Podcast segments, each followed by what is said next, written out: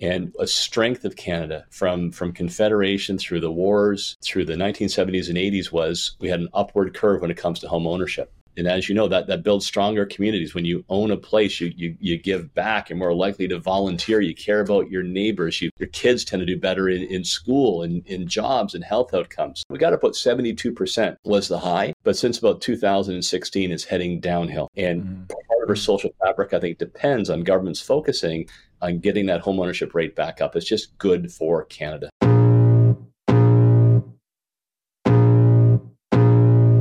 Welcome to the Tom Storey Show with Steve Karrasch and Tom Storey, where we discuss everything real estate or whatever else is on our minds.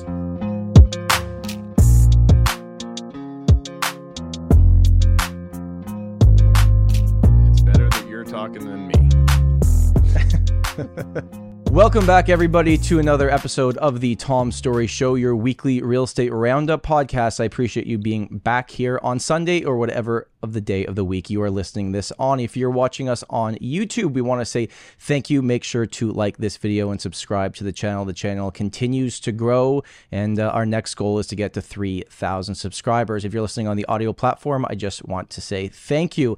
Um, also, we had a jam packed week. Um, so if you missed the episode that came out midweek, we had uh, an episode come out on Tuesday, uh, July the 4th, with the BC Housing Minister, Ravi Kahlon. So if you missed that one because it was a different time, make sure to go back and listen to that episode as well. We've been making our guest wait too long, so I'd like to formally introduce, welcoming back for the second time, Tim Hudak has joined the show. Tim is the CEO of the Ontario Real Estate Association. He was a Canadian politician and the leader of the Ontario Progressive uh, Party, the PC Party, from 2009 to 2014.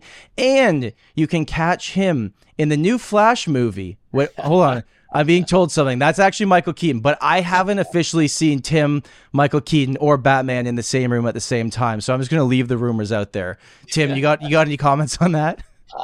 Yeah, look, it's out now. I actually am Batman. I am the uh, the 1988 uh, Batman. I I do keep the bat suit and the batarang and all that kind of stuff uh, yeah. in the trunk of my car. so not only helping you know folks like yourself and your audience sell real estate. If you get in trouble with the Joker, the Riddler, the Penguins in your neighborhood, I'm your guy. I, I, I, used to get that all the time, especially um, I worked at the border. Uh, I was a customs agent. If you want to oh, talk, oh, yeah. about, that, talk about that too. Yeah. University and, and one year full time in uh, late 80s, early 90s. And I used to get that like from perfect strangers coming across the border. Yeah, where are you going? How long you yeah. staying? The alcohol, tobacco. Can I ask you something, sir? Uh, were you in the Batman movie? well, it's going to happen again because uh, he came back for this new Flash movie, and uh... I'm, I'm, totally going to line up to see it. I actually do like Michael Keaton a lot, and and Tom, I'm glad that you asked if I looked more like the Batman Michael Keaton than Beetlejuice. So, uh, thank you.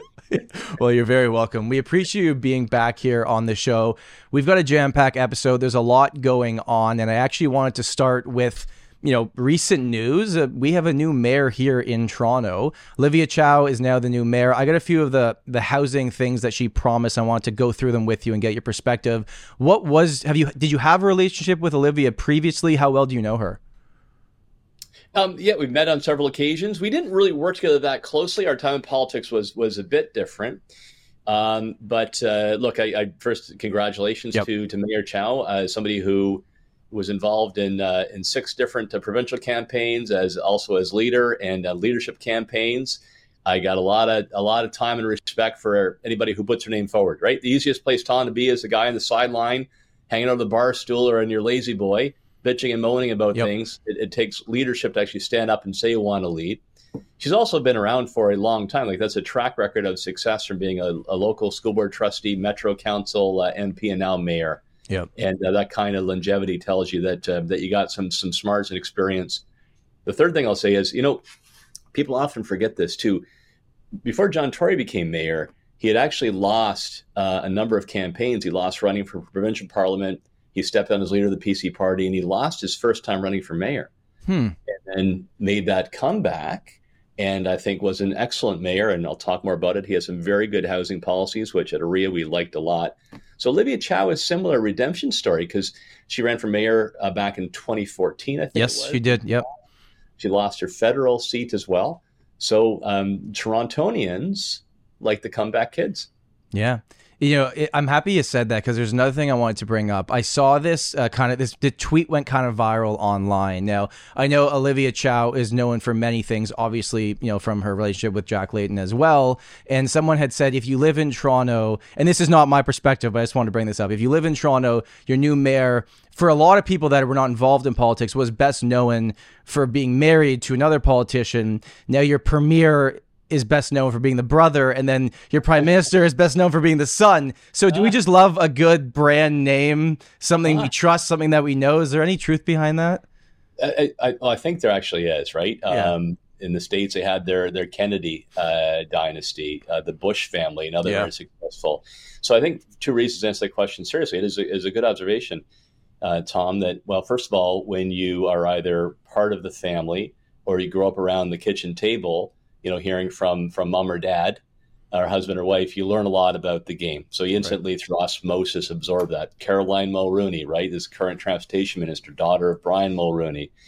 Um, and, and number two, just like in real estate, people respect brands, right? So the Tom Storey brand, if down the road there's Tom Jr. or, or Tammy, right, Yeah. they're going to benefit from that because people have an instant recognition uh, of that uh, brand. So those two factors, that's why it's not uncommon uh, to see people who are part of a real of family in, in real estate or in politics, or you know the kids of tend to do well in that business because they've got instant brand recognition.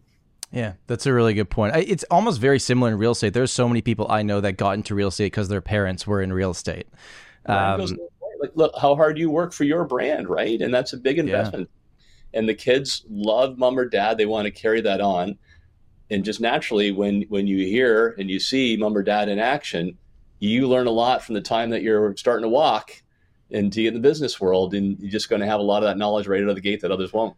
So I know your kids are a bit younger still, but are, are they going into politics or real estate then? What's the what's the path? Maitland loves real estate. She- yeah.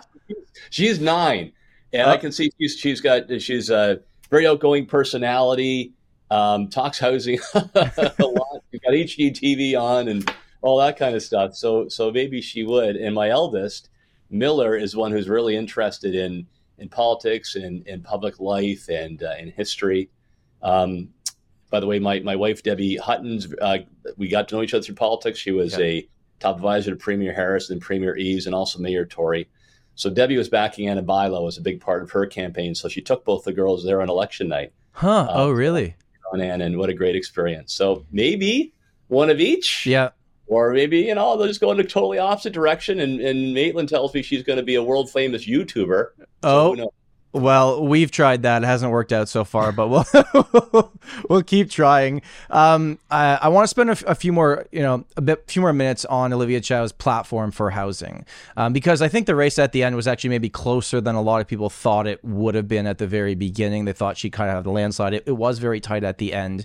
Um, affordable housing is obviously a, a word that gets thrown around a lot, and we've heard this for for a long time, and she she has a plan in place where the current city budget was ten million dollars a year, and essentially nonprofits could buy up buildings and and you know lease them out to people at more affordable rates that needed it. She wants to get that to hundred million dollars, so ten xing the budget. And I just wanted to go over a few of the of the things that she ran on. So the first one I think a lot of people were opposed to was higher taxes, higher property taxes, right?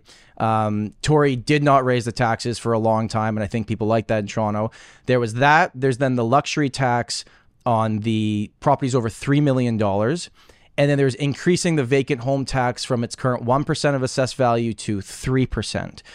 Do you now? I think she's got a very, very difficult job. Whoever took that job, housing is like, I, I want to be optimistic about it, but it's like, I wonder, is it realistic to get all that money she needs for what she wants to do? No, Okay. those are bad ideas. I um I I, I didn't support uh, her for uh, for uh, uh, mayor, and um, I was very concerned um, about the housing policies, particularly. Look, um, you, you can't tax your way to to affordability. That, that's the bottom line. We have seen so many politicians raise taxes on housing, and Tom, has that brought prices down? No, it's actually made No. them more expensive. If your goal, as the mayor says, or other candidates, to try to get more people to be able to afford a home, place to call their own that they could buy, you know, why you'd want to increase uh, property taxes is beyond me. I get the politics, tax the rich, you know, sure. hit them with three million dollars. We're going to nail those rich people. But look, if if one thing that's been proven with the land transfer tax is it, it means people stay in their homes. Look, at, we were at Yonge and Lawrence in in, in Toronto, and and um, we wanted to move, and the girls came along to to a bigger place. And Tom, five out of six of our neighbors who are in a similar spot with young kids said, I don't want to pay the land transfer tax, 80, 90K to, to move a few blocks away to get the extra. I'm going to renovate. So they stay in that in that family home. That means a, a starter home does not become available. So if she does decide to tax at that upper middle and, and, and higher income area, people aren't going to move. People aren't going to move up. Mm-hmm. And as a result, it's going to go all the way down through the system and limit access to homeownership in the first place. Uh, I, I, look if it's a positive suggestion here. Uh, Mayor Tory was on the right path when he's looking to increase housing supply by having, for example, an ability to put more homes on an existing property. Great idea. Carry on with that. Other municipalities are looking at lowering development charges mm-hmm. to allow for more affordable units to be built. In New York City, Mayor Bloomberg used government land. The biggest landlord, by the way, in, in Ontario is government. Huh. So using government land to work with the private sector to build homes. Honest to God, the notion of governments building the homes I think it's a recipe for disaster. I think it'd be crappy. I think it'd take forever to get built, and they'll have some crazy system on who gets access that is rife for corruption. Using government land, agree, great idea, but work with the private sector to build homes, and then you can guarantee those homes and the contract of developers will be accessible to first-time buyers. The one thing that I was thinking, because I just went through this, I sold my property end of last year and, and bought a new property, and Tim, I paid sixty thousand dollars in land transfer tax to get yeah. into this house, um, and I know it's very easy because the the home sales over three million dollars, I believe, represent two percent of all the sales typically in a year. And and and I get it, like good politics, right? It's like, hey, this isn't going to impact you anyways. Ninety percent of the voters aren't going to be impacted, but it's still increasing land transfer tax instead of hum- having conversations saying, hey, land transfer tax is stopping inventory from being unlocked. Like, yeah. I'm not going to move from here for a long time because it's going to cost me so much money, let alone porting mortgages and all that kind of stuff. And like, it's just very, very expensive. Steve, I see you grinning over there. I uh, I feel like you're on the same page here. I have an opinion about transfer taxes for sure, and that's just the fact that the way they're brought in. Ours here are based on like it's this much for this value, and then it starts increasing the more you go to value. And like for instance, I think Bill Ver- Bill Vander Zalm brought in the first one. And they were like, oh, no, no, no, don't worry. For all you commoners, it's only going to be 1%, up to $200,000 because no houses were over $200,000. And then it's 2% for those rich people that own properties over $200,000.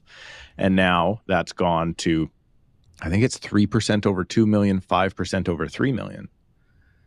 But so that's easy to go, okay, well, we're just going to loop in those rich people now, but guess whose property is going to be worth over $2 million very shortly? Everybody's. So it's it should be, I think they should do this with the first time homebuyer exemption as well. It should be tied to the value. Like there needs to be some sort of like home price metric. So if prices go down, maybe that shifts. But if prices go up, then the bottom rung also goes up right? It shouldn't just be, well, now everybody pays 5% because that is the end goal. The end goal is to get those properties probably over, well, not end goal, but it's going to be the way it happens. Eventually, they're all going to be over $3 million for a detached single family. And then everybody's going to be paying 5%. And it's just, it's it's very um, predatory in my mind, right? Because you can get the tax in now because it's not going to hurt most people now, but it will hurt everyone in the future.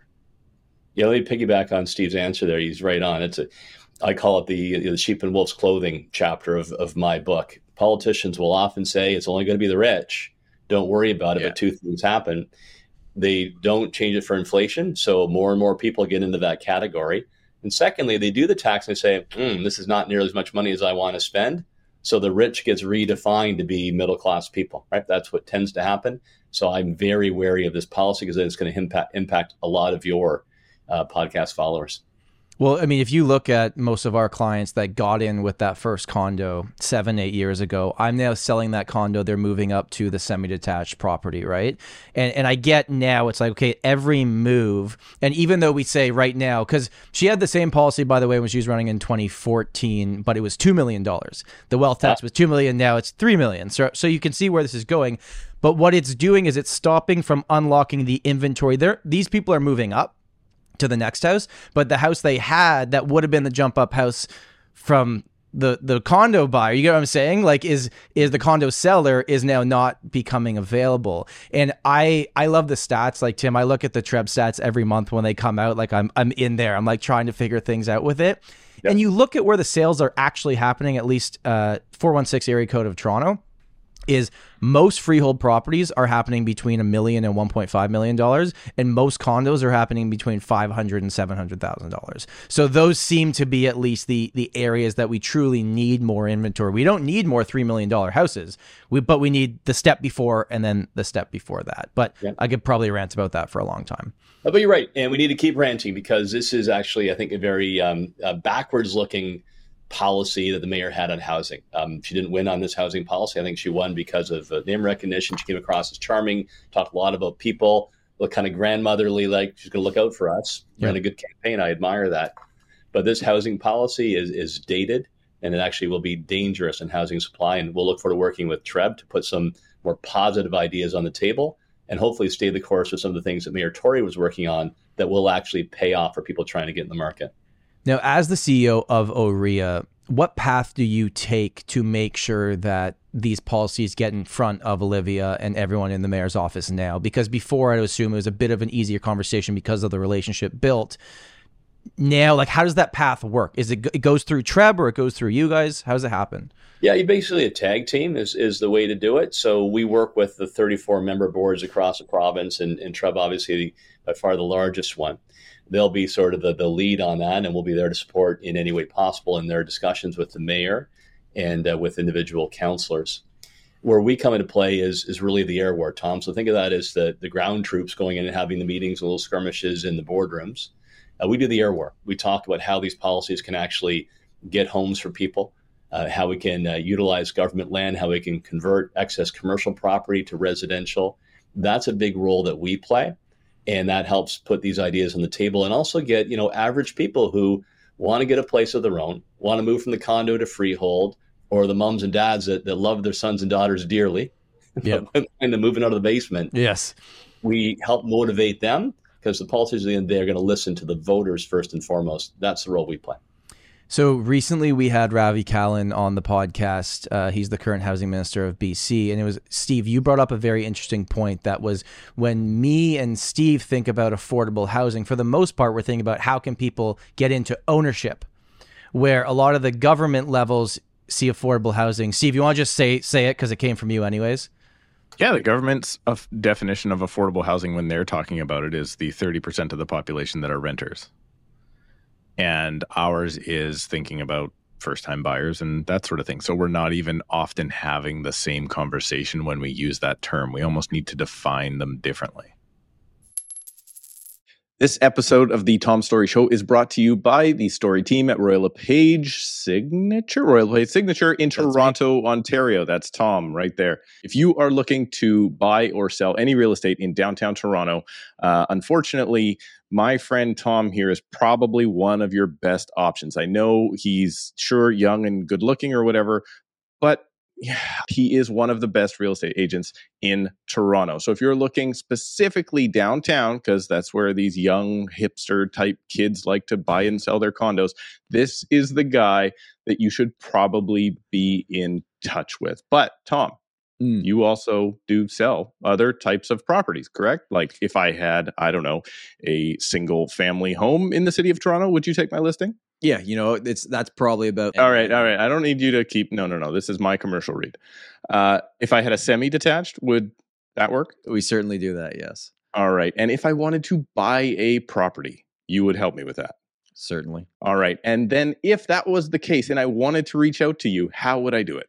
What you would do, Stephen, is you would go into the first link in the description, and there's going to be a link to book a call with me and my team. And you can click it and you can book a call with us at a time that works for you. Now, I don't want to ignore the other half of our audience, which is real estate agents. So, in the event that you are a real estate agent outside of Toronto, or maybe you are a realtor in Toronto and you just don't want the work, Tom would also love your referrals. So you can reach out to Tom right now by using the link in the description below and booking a call with him at a time that works best for you. Now, Tom, there's one more thing we need to say before this is over. What's that? This communication is not intended to cause or induce breach of any agency. No, I screwed that up. Oh, I was so close. This communication is not intended to cause or induce breach of any. You said induced breach. I, I induced. this communication is not intended to cause or induce breach. There we go of any existing agency agreement. And now back to the show. Yeah. I don't know. I just I thought that was interesting. Tim, do you think that's that's fair to say? Like we just have different oh. perspectives on this? Totally. No, I think Steve nailed it. Um, Mayor Chow, similarly, a lot of hers was focused on on renters, and and I get it, right? You there's a lot of renters who are voters, and so you speak to their issues. But tell me if I'm wrong, Steve and Tom. I mean, most renters that I talk to, including when I was in that part of, of my lifetime, they want to own homes. That has not changed. Our mm-hmm. survey, you can yep. see it at REIA.com. So just as much, if not more than ever, renters want to move up the ladder. So you need to focus on the spectrum across the board and I'll say it over and over again it's not more taxes, it's not more regulation, it's not government building its own housing. It is tearing down outdated red tape, barriers to getting more homes built. And that means both rentals and ownership. Yeah. The I have a thought on uh, just the transfer taxes here, and maybe we need to politicize this the same way some uh, government bodies have been doing it, where you name it, right? Uh, the offer process was never a problem until we named it blind bidding. Now it's a problem, right? So I am now going to refer to. I just had this idea. It's so genius. I'm, i love it when I have these ideas. It's, ready. Yeah. It's great I'm when going, people before they talk uh, say that what they've just thought of is genius. Uh, yeah, I, just great. I just, I'm so happy with this idea that's coming your way. You ready, guys, for this? I'm going to start referring to the transfer tax as the third commission because we get eaten up for right. commissions, right? Buyer's right. agent gets a commission, seller's agent gets a commission. The transfer tax is the government's commission on your sale. And in my province, it's bigger than our commissions. It may be about the same. I don't know what your guys' transfer tax is where you are. I guess it depends if you're in the city of Toronto or not. Yeah. But here, here in BC, it's a straight uh, basically 2% minus $2,000. So when you do, when you crunch the numbers, the highest commission earned in a real estate transaction is by the government. Thank you very much. really interesting. That's a that's an excellent uh, point to uh, to bring across. And I mean, even if you threw a land transfer tax for sure, but that's just one of the commissions that the government gets, right? They've got the development charges along the way. Every mm-hmm. department got their hand out for a fee for this report or that report or what have you. I, I tell you, Steve, that in, in some parts of Ontario, you've got to pay $125,000 um, in fees, permitting costs before you can put the first spade in the ground. And yeah. who else pays that, right? It's the first time home buyer. So we we broke that down a little bit. I brought that up with the housing minister last week, yep. and um, normally because it's a housing minister's first time and we had him for a very small period of time i didn't want to didn't want to piss him off because i hope he comes back because i think we need these good discussions right? But the the view there is well we need that money because here in and and i should have pushed back on that probably more. I should have said okay well you know what's it for? And he kind of had a bit of an answer for that. But really i think it was there was a report that came out in vancouver a I think it was a seven hundred and fifty or eight hundred thousand dollar unit. One hundred and seventy eight thousand dollars of that went to the city or province or something in development fees. That was before the transfer tax. There you go. Excellent like point. A, like look, a quarter. I, yeah, and it's going up too, right? It's getting higher.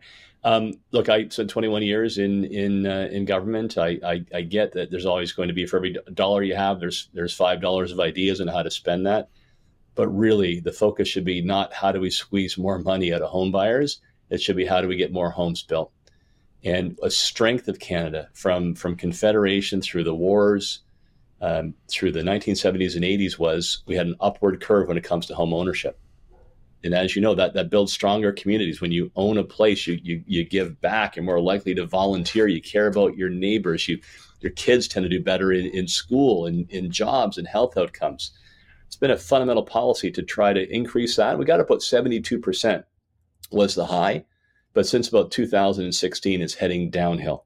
And mm-hmm. part of our social fabric, I think, depends on governments focusing on getting that homeownership rate back up. It's just good for Canada. I also think uh, we'll move on here from the new mayor after this last question because I'm just curious.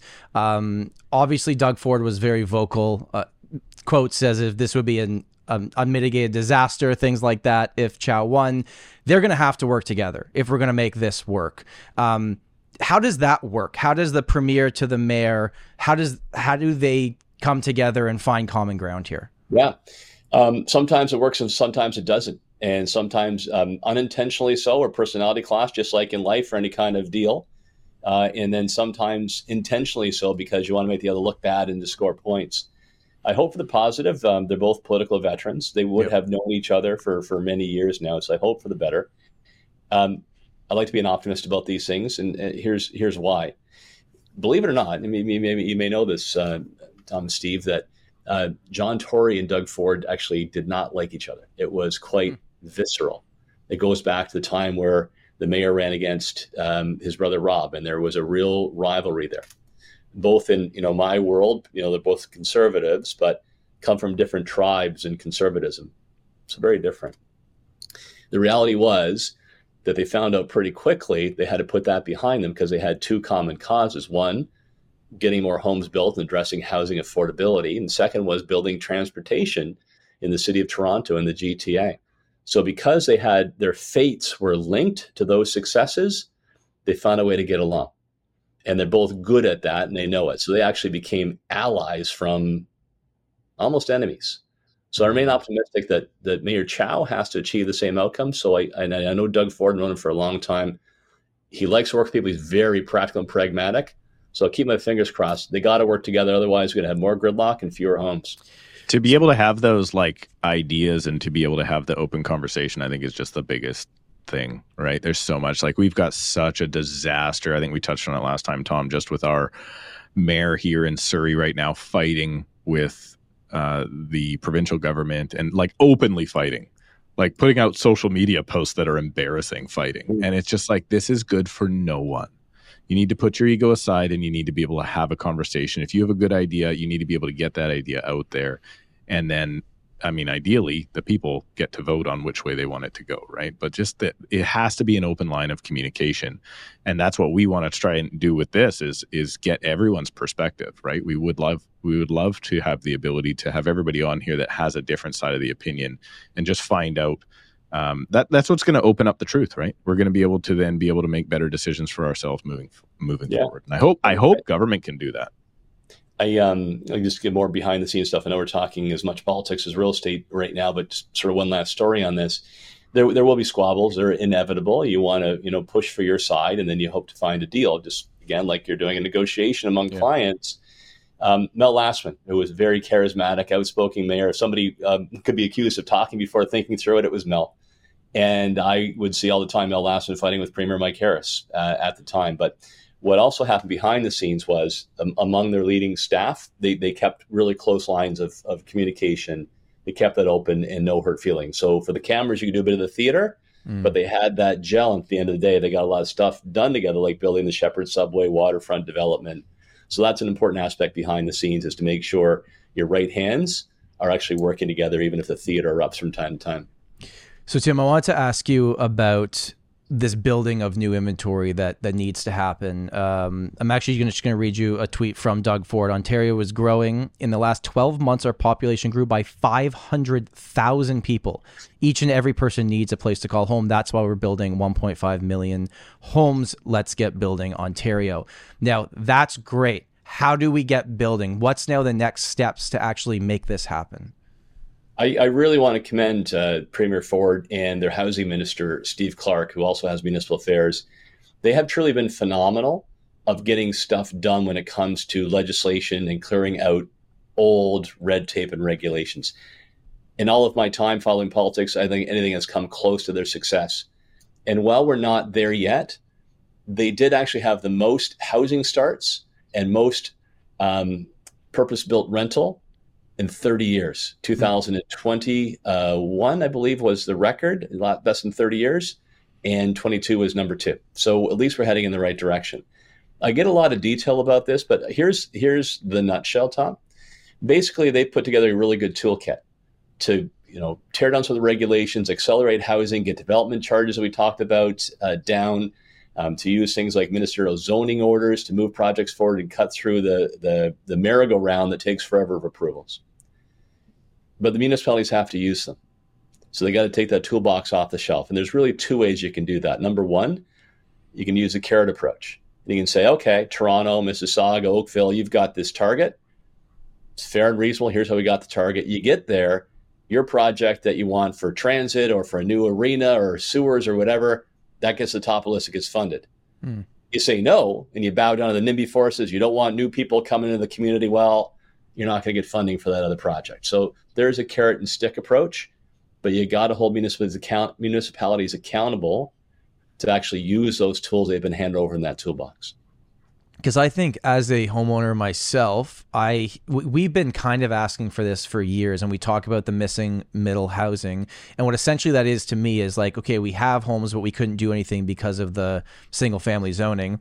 Now you can make a duplex, you can make it a triplex, you can make it a fourplex, you can build a laneway house.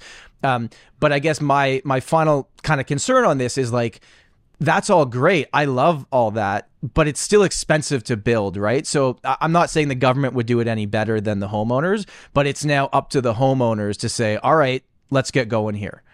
And and how fast that's going to happen, I, I just don't know. Yeah, it's it's true, and making sure that the the resources are there to approve projects and not slow them down. Yep. You know, the fact that we don't have electronic and approval process is consistent across provinces is shocking in 2000- and 23. Some municipalities are still paper based, believe it or not. And so, in, and then I think intervene too much on the small stuff and slow things down. I can come back to an example of that. But three years ago, we never had this ability on laneway houses, right? Last year, we didn't have the ability to have the uh, multiplexes on properties that I, as a property owner, could knock down my home and build a four story monster home but I couldn't put it into a duplex or townhomes mm-hmm. at first time buyers. So there has been revolutionary change. We feel that we've been a big part of that by putting the ideas on the table and pushing the politicians. But you're right, Tom. Now you got to actually seize that and get the shovels in the ground. But the tools, they're finally there. I um I always think it's kind of funny. I see people complaining online about you know condo floor plans that are 400 square feet or a laneway house that's renting out for 2,700 dollars a month, and they're just complaining. It's like, but you weren't the one that was ever going to live there. But somebody's going to. So it's still bringing housing. It's like even though we bring it, we still find ways to just be like, well, it, but it's not exactly the way I wanted it, and nobody's yep. ever happy. I don't know. I feel like maybe Twitter's just a bunch of people that are drunk and angry, and that, and that's just what it is. But this is a I, revelation. no, it's not. No, I, this is across this is across all parties now. It seems it seems like everybody's in consensus, so there should be no holdup now, right? Because you guys are conservative out there provincially, right? We are NDP currently. They're almost identical. It's here is the city's targets. The cities need to meet those targets, or they will be penalized in one way or another. And the biggest thing that seems to be out there is right now is if it does fit the community plan of which is approved, why do we need to have this project then go to first, second, and third reading? It should just be yes, it fits the plan, rubber stamp at City Hall. We shouldn't have to wait for three 7 p.m. meetings for the mayor to talk about what's going to happen with the consolidation of these two lots. Like, what a waste of time. And yeah. it seems that now finally people are starting to understand that, yeah, you know what? You may not like the look of that building, or where the entrance for that building goes to the underground parking. But guess what? This is where you live and we got to we got to fix this issue.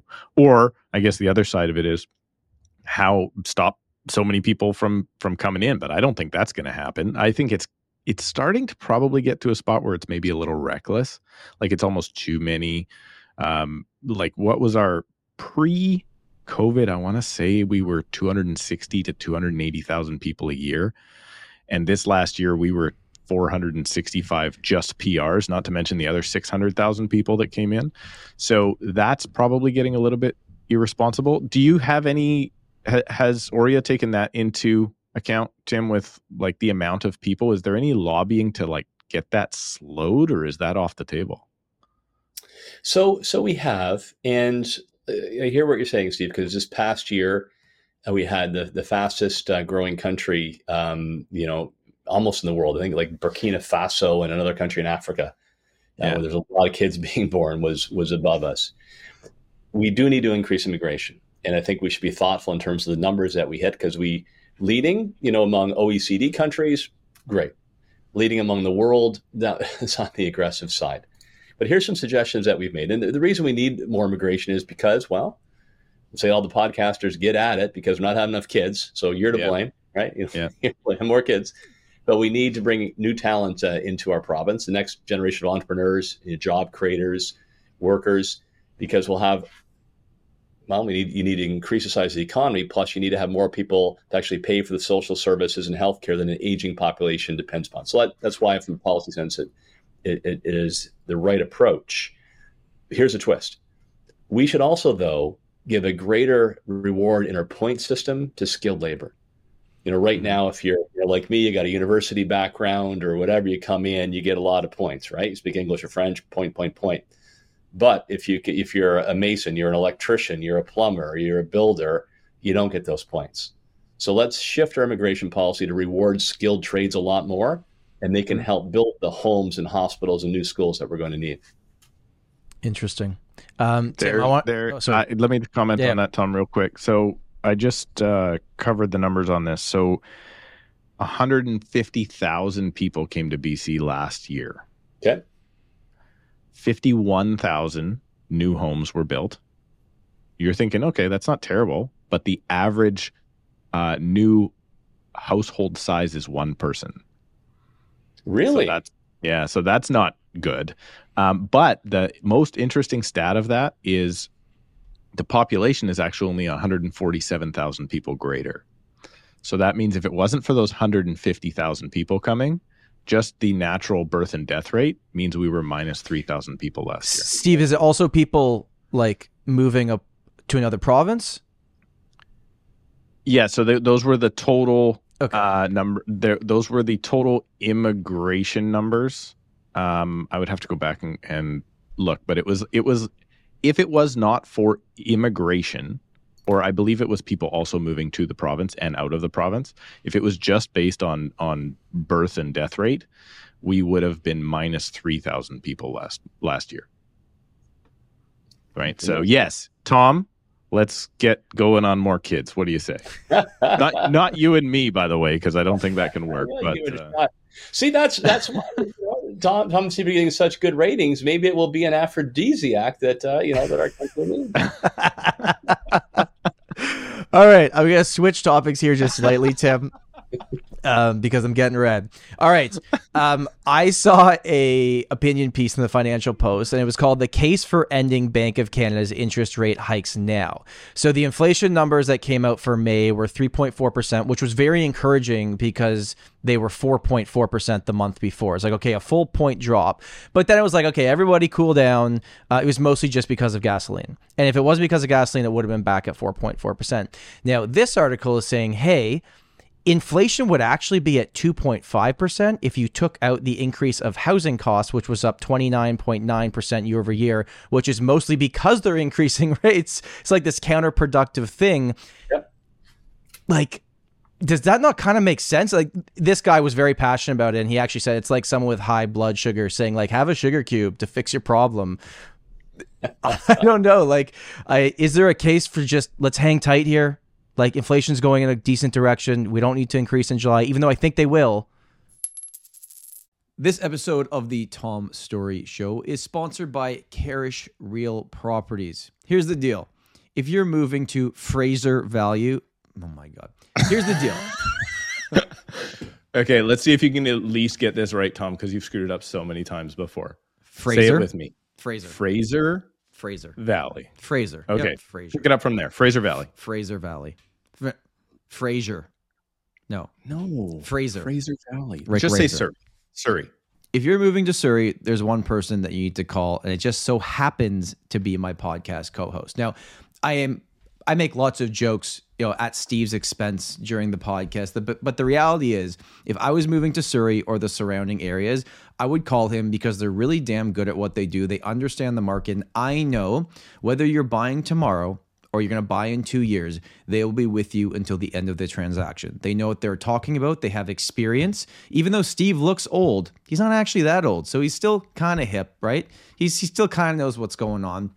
But I have personally referred my clients when they're moving out there to Steve and his team, and they've always done an amazing job and rolled out the red carpet for them.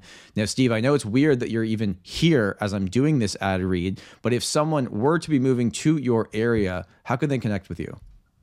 Uh, super simple. You can go into the show notes, uh, book a call with me right now using the link in the description of this show. Uh, pick a time that works best for you. Set up a call, either a buyer consultation, a seller consultation, or Tom Storey's line. If you just want to have a chat about real estate, you can do that too using the link in the description below. Yeah, and I know uh, from personal experience with my clients, you know, connecting with Steve is that it's it's a no pressure situation. You're just going to be educated, and when you're ready to make that decision, they'll be there to guide you through it. Also, if you are a real estate agent that listens to our show and you have clients moving out to the west coast of Canada, connect with Steve first and see if they can be of assistance. You can go into the first link in the description and book that call with Steve directly as well. Thank you, and now back to the show. Wait, Tom, you forgot one thing. This communication is not intended to cause or induce breach of any agency agreement. Existing agency agreement? I think I got it right.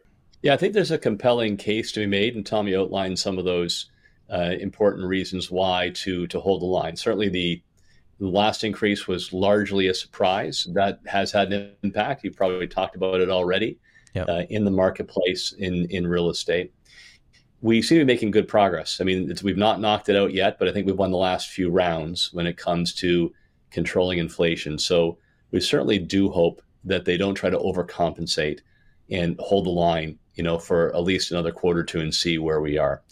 I actually uh, think our, our greatest risk is on the American side. Canadians are more sensitive to interest rate increases than the Americans are. And uh, as a result, you see a lot of behavior change in Canada. The Americans have not tamed inflation anywhere near the level that Canada has to date. And what can happen is if they don't control inflation in the states and they keep increasing their interest rates, it puts a lot of pressure on our dollar. Our dollar goes down. We can afford less. Imports increase in cost. And typically, our response then is to raise our interest rates as well. So I, I, do think one thing people don't talk about enough is the risk that the American inflation contagion may cause further interest rate hikes here in Canada. What would be worse, us not fighting the Fed and then our dollar drops or us keeping up with them and everyone's housing situation becomes more expensive? Like, I guess there's no real good answer to that. It's a, it's a, yeah, it's a, it's a rock and a hard place type thing, right? And you try to find some kind of, of balance. So, look, I, I remain optimistic about the housing side. The most basic reason is because we've still got a lot of demand, right? Our annual surveys by OREA show people still want to get into housing. Tom, you're seeing that from your clients here in the province yeah. of Ontario, particularly and we have such limited supply because of underbuilding for over two decades. So that's that's why I feel very positive about housing as a long-term investment for sure, but also in the short medium term. Um, my uh, my my worry about the the inflationary side uh, is is probably more so the American influence than than policy uh, here. They'll, they'll make the calls. There's lots of numbers to look at as you put it into that cauldron and stir it around. But I think our policy approach so far has been largely successful. Yeah, that's fair. Um, what is on uh, OREA's, uh, I guess, radar right now? Like, what are the things that we should be focusing on, or what are you guys currently trying to bring awareness to?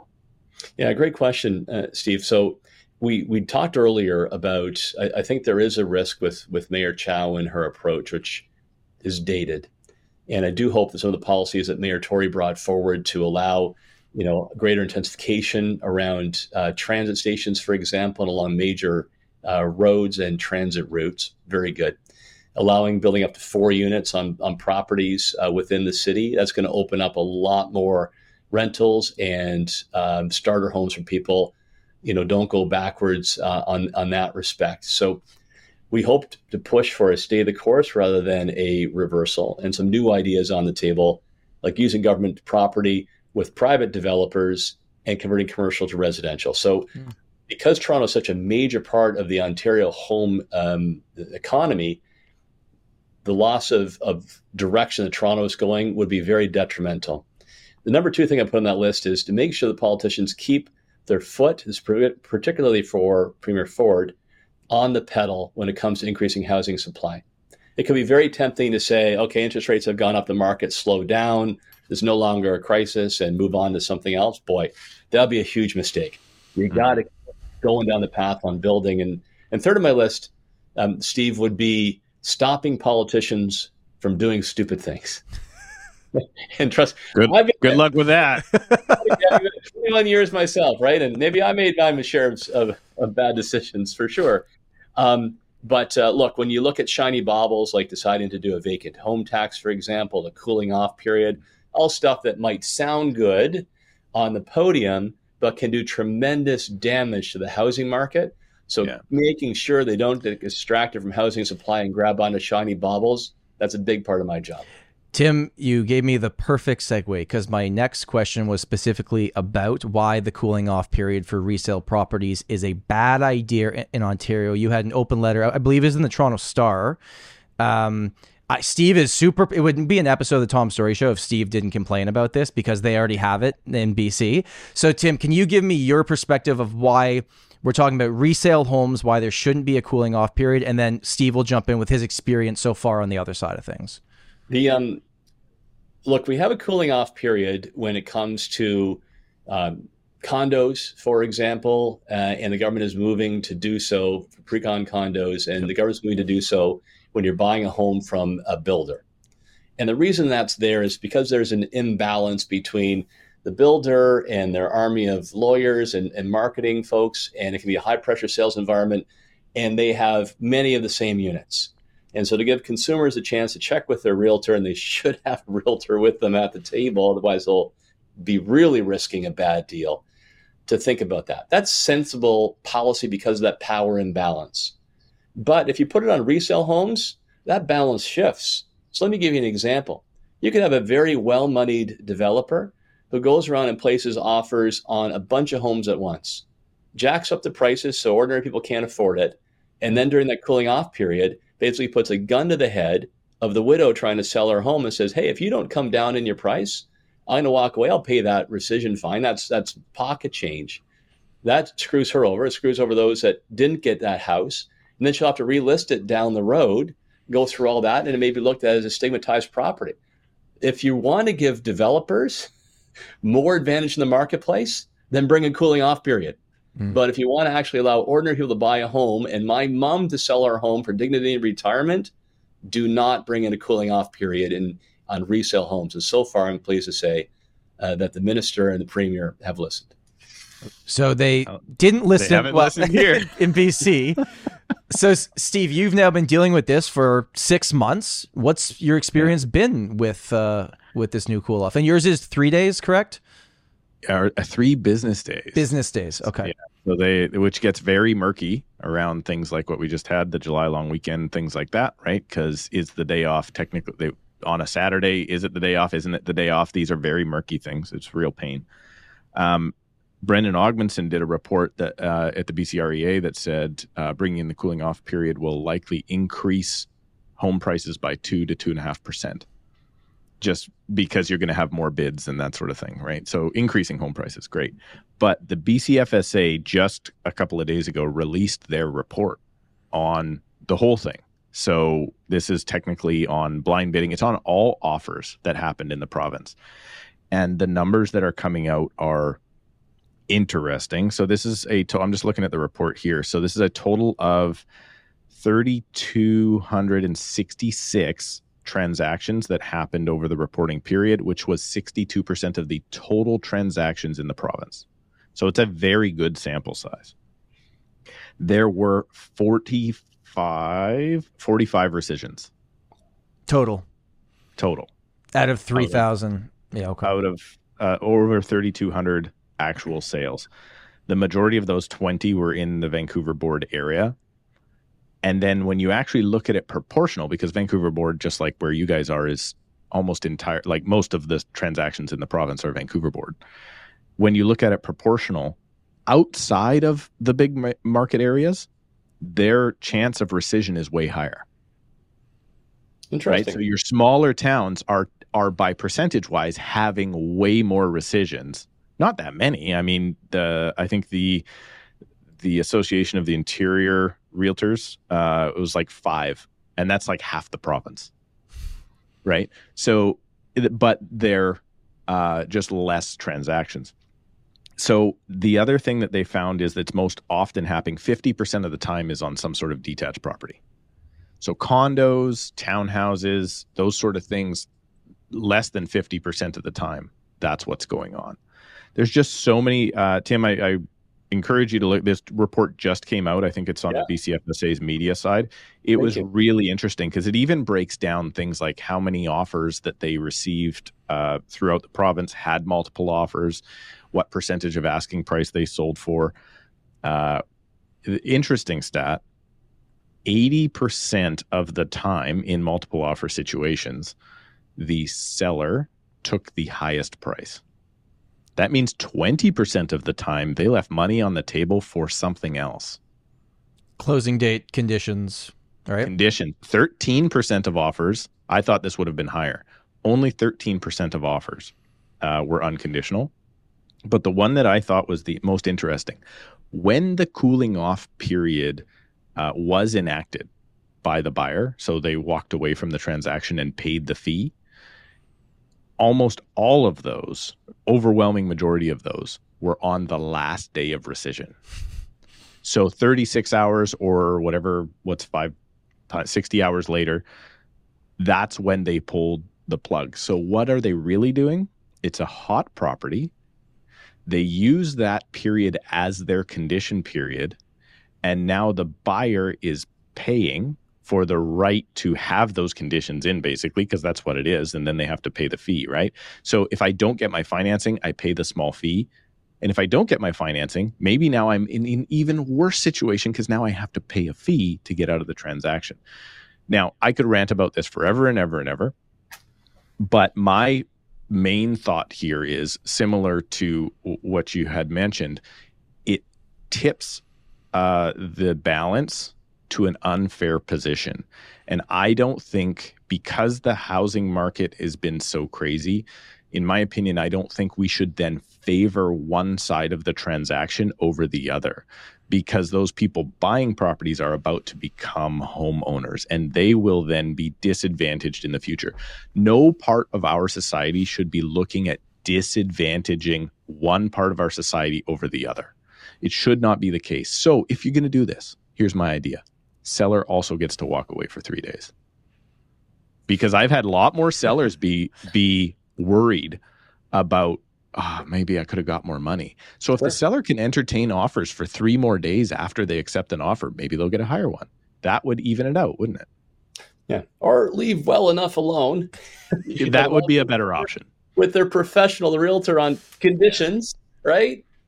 And focus on supply. I appreciate that. Thank you for letting me know about that, uh, Steve, on that on that data. Um, look, that that just um, that just shows that all those resources and the waste of time of buyers and sellers, right? Because you chased this shiny bauble and you took your eye off the main issue, which is getting more homes built.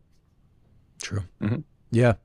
Um, there's two other kind of big things I think we we should chat about on this episode. Um, the first one is the the blind bidding, the the open bidding, and if that would actually change anything. Me and Steve have been very vocal about this, and I've got I got ten years of my own data of listing properties a good yeah. amount of properties and seeing. And I would say, yeah, maybe 10% of the time, the highest offer, there is a significant gap between offer number two. But 90% of the time, there there's two or three really close at the top. And I've actually literally had one of our clients say to me before when they lost out on a property, like, oh, if I had just known that's what it sold for, I would have paid more to get it. Yeah. So, uh, any thoughts on I don't know if this is actually going to happen. I think in Ontario now, the seller can choose if they'd like to do it this way. They can choose it, but it hasn't been forced that it's it's going to open bids. Um, is this the future? Because it's going to make people feel better about the transparency of it all, but I don't think it's going to help prices. And like you just said, Tim, it's not going to create a bunch of new uh, inventory. it's just another thing we're going to focus on instead of building homes. Yeah, I, I, think Tom, you're right on the money there. Um, it, it, it is a transparency measure. It gives consumers and therefore realtors another choice on how to bring a home to market. But if you think this is an affordability measure, um, you're, you're out to lunch. It is not going to impact affordability. Another classic uh, shiny bauble because the Trudeau government nationally said they were going to eliminate the traditional offer process and go to open bids on everything. Thankfully, they don't have the authority to do that. It's up to the provinces, and the Ontario government has said no. We're going to focus on housing supply. So, so good for them, and we gave them advice in that matter. Um, Tom, if you're interested, uh, you might want to have one of our speakers bureau come on and and do a podcast about TRESA because this is a major change mm-hmm. in the new Trust in Real Estate Services Act to allow for open bidding, and they can walk you through all the details and how it's going to work. I expect this will come into play later on this year from our discussions with government. But basically, it will give the home seller the right uh, to share contents of offers with any other, uh, all or some of uh, others making offers around the table. Hmm. The reason we, we, lobbied for this, we said give consumers a choice, but make it a choice. Yeah. After all, it's it's you know my sister's home. She's depending on the value of that home. She's paid into it. So if she wants to do traditional with a realtor, she wants to do an open offer process you cannot strip the homeowner from the right to decide what to do with their most valuable possession. And then similarly, buyers can say, hey, I'm in on that or I'm not in on that. It's a new option, but the notion that it's going to solve an affordability crisis, it will not. Anyway, more details our, our experts can walk yeah, you through. Yeah, we'd love, if you can make that connection, we'd love to have someone on to talk about that. Um, yeah, and I, I think what gets lost in the whole blind bidding argument is the the closed bid system which we currently run under, was brought in, get this, to protect the buyers because it was, hey, you know what? If everybody knows my offer, they can just outbid me. And if they have deep, deeper pockets, I'm screwed. So I don't want everyone to know exactly how I'm offering and what I'm offering on because it's going to give them an advantage to outbid me, which is why we have the system we have in the first place. So bringing me back to sorry, I'm just going to before you time in on that, bringing yeah. me back to the fact that no matter what we do, we as Canadians just have to complain. like this weather. Have you seen? Uh, it's not hot. It's not hot enough today. It's, it's only 26. It's too hot. so, Steve, um, tell me more about that. I, I really, I, I was making some notes here because that really helps me in, in the advocacy of OREA. Mm. So, so when was that? When was that brought in? I, I have not been able to find actual data um, that protects when it happened because it happened so long ago. But what I do know is every single time I run it, and I mentored under somebody who's been a realtor since 82.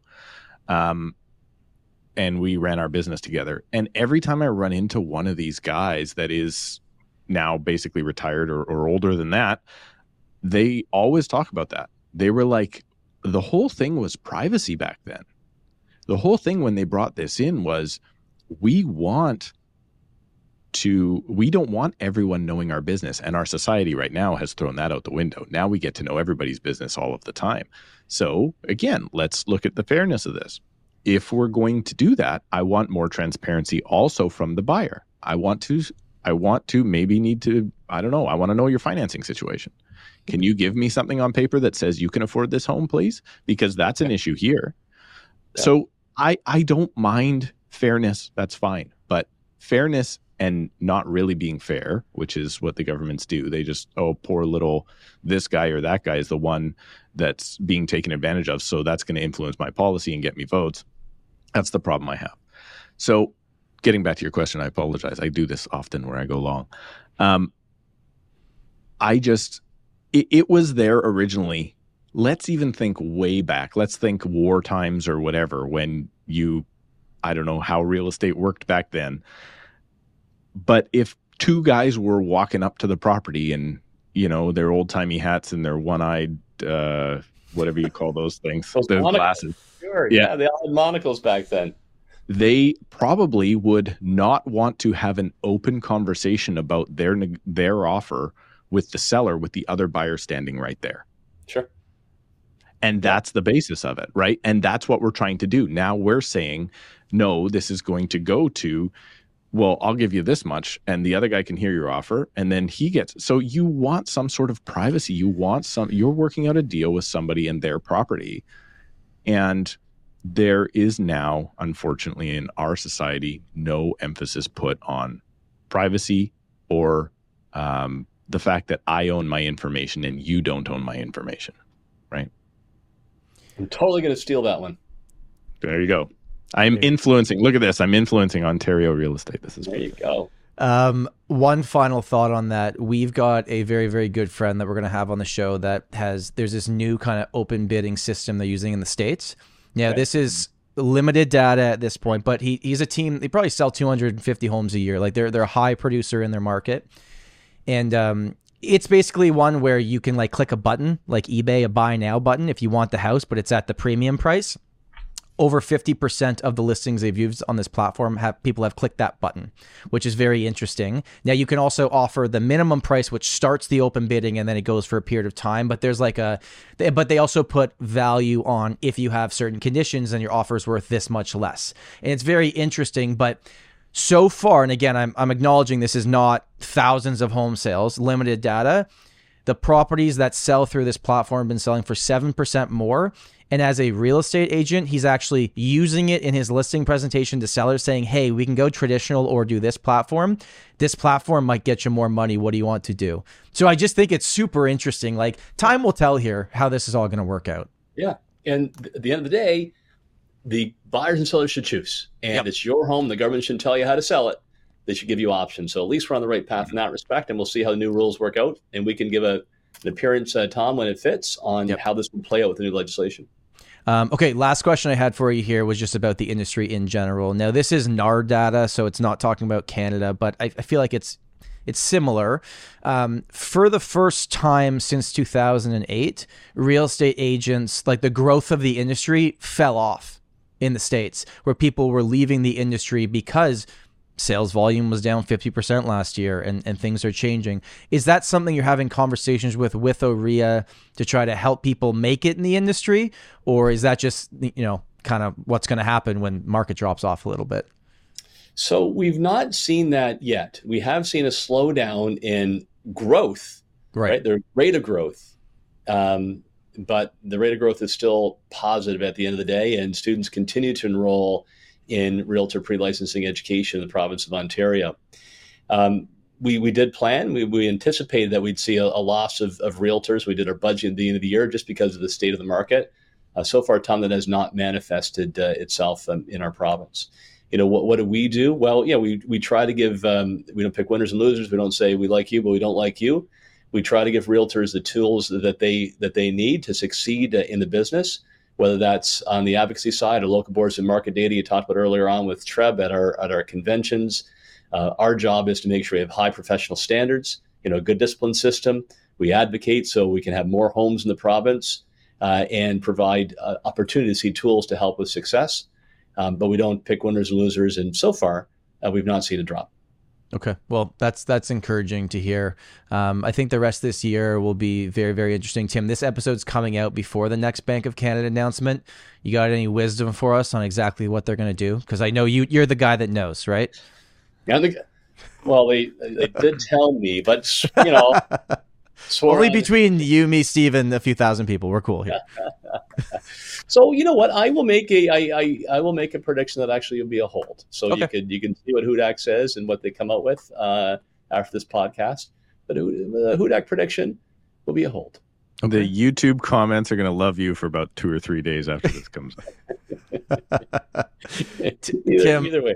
I, I appreciate you so much for coming back on, on the show a second time. Uh, I really, really enjoy speaking with you. I think your experience on the political side and now, you know, the real estate side um, is rare that that people have had you know your career on both sides of this and and being honest with your answers and not giving the political answer like that you maybe had to do for a long time um, uh, you know g- giving the truth and I think people need to hear that and we need to give people the facts and let them make decisions and and I agree with Steve with everything he said as well too like if you're gonna make it fair for one side at least make it fair for the other side as well. Uh, any final thoughts on on just what you think people would need to hear? Homeowners, realtors, anybody?